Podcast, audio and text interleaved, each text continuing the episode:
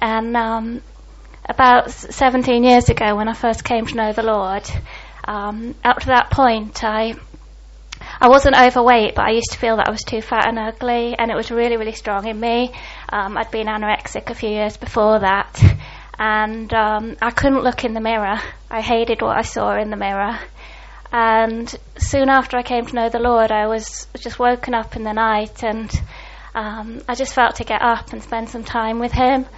And the words I heard were just look in the mirror, and I really didn't want to. and um, but it just went on really strongly, and so I went and I looked in the mirror, and I came back and I wrote a poem, and just as Alan shared that, the poem came back to me, and so I'm nervous to stand up because I don't normally remember my poems, and I don't know if I'll just if it, it will come, but it came back to me, and this is what I wrote that night. Look in the mirror, who do you see? I see a new person looking at me. I see a new body.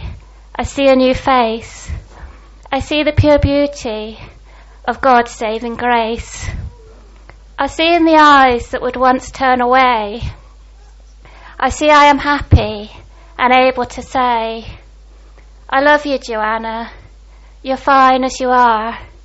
You're made in God's image to witness afar. You may not be perfect. That's really just fine. For God says, I love you, O child of mine. Look in the mirror. Who do you see? Whose is the face that is looking at me? Look in the mirror and look deep inside.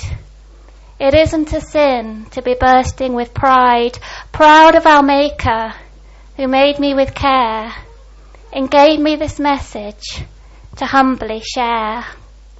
So look in the mirror. Who do you see? Look in the mirror and set yourself free. Oh, hallelujah, hallelujah.